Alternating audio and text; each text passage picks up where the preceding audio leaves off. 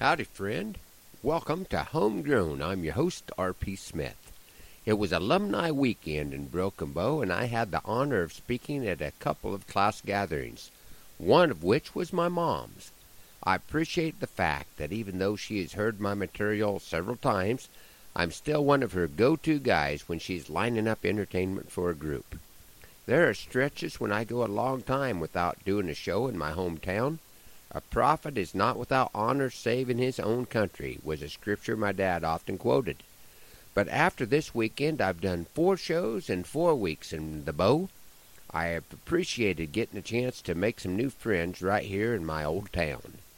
Since we are going into the heart of tourist season, I'm going to throw out my Nebraska tourism poem, just on the off chance that someone driving through on I 80 and might consider looking to the north or south and take in a little bit of what our wonderful state has to offer. I must admit, I was surprised at the news the other day that my home state of Nebraska was last in a survey. 50th out of 50 for a possible destination of where Americans would choose for a family vacation.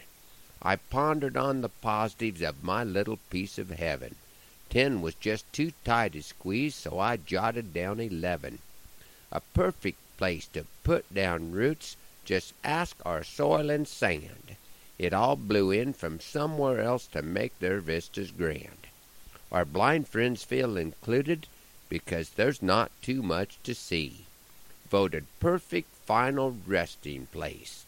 The last place folks want to be need to end a relationship. Poor cell service makes it easy to disengage.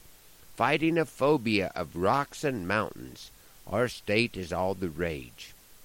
Adventures in the uncharted, OnStar will lose its tracking. It's easy to leave your job at the office. Broadband is sorely lacking. We have luxury accommodations that should not be overlooked. The O vacancy sign is seldom flashing, only our prisons are overbooked. Our biggest lake is an aquifer far below the ground. This makes water sports a challenge, but you're not as apt to drown. Enjoy enlightened conversation, Husker football, or the weather. No matter where you're headed, Nebraska makes it look much better. If you find my list unconvincing, or showing a biased point of view, we will give a friendly wave and say thanks for passing through. Your coming and your going are both appreciated. Perhaps our biggest asset is our assets are understated.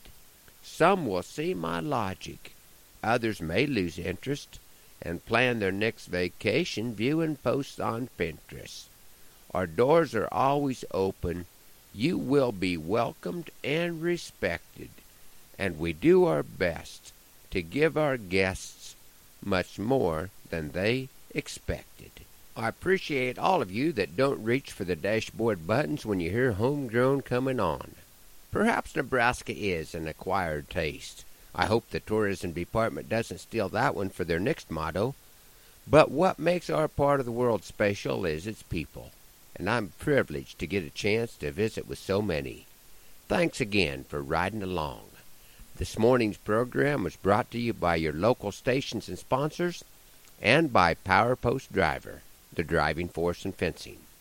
Hoping the Lord blesses you real good today and that our happy trails cross again soon, I'm R.P. Smith.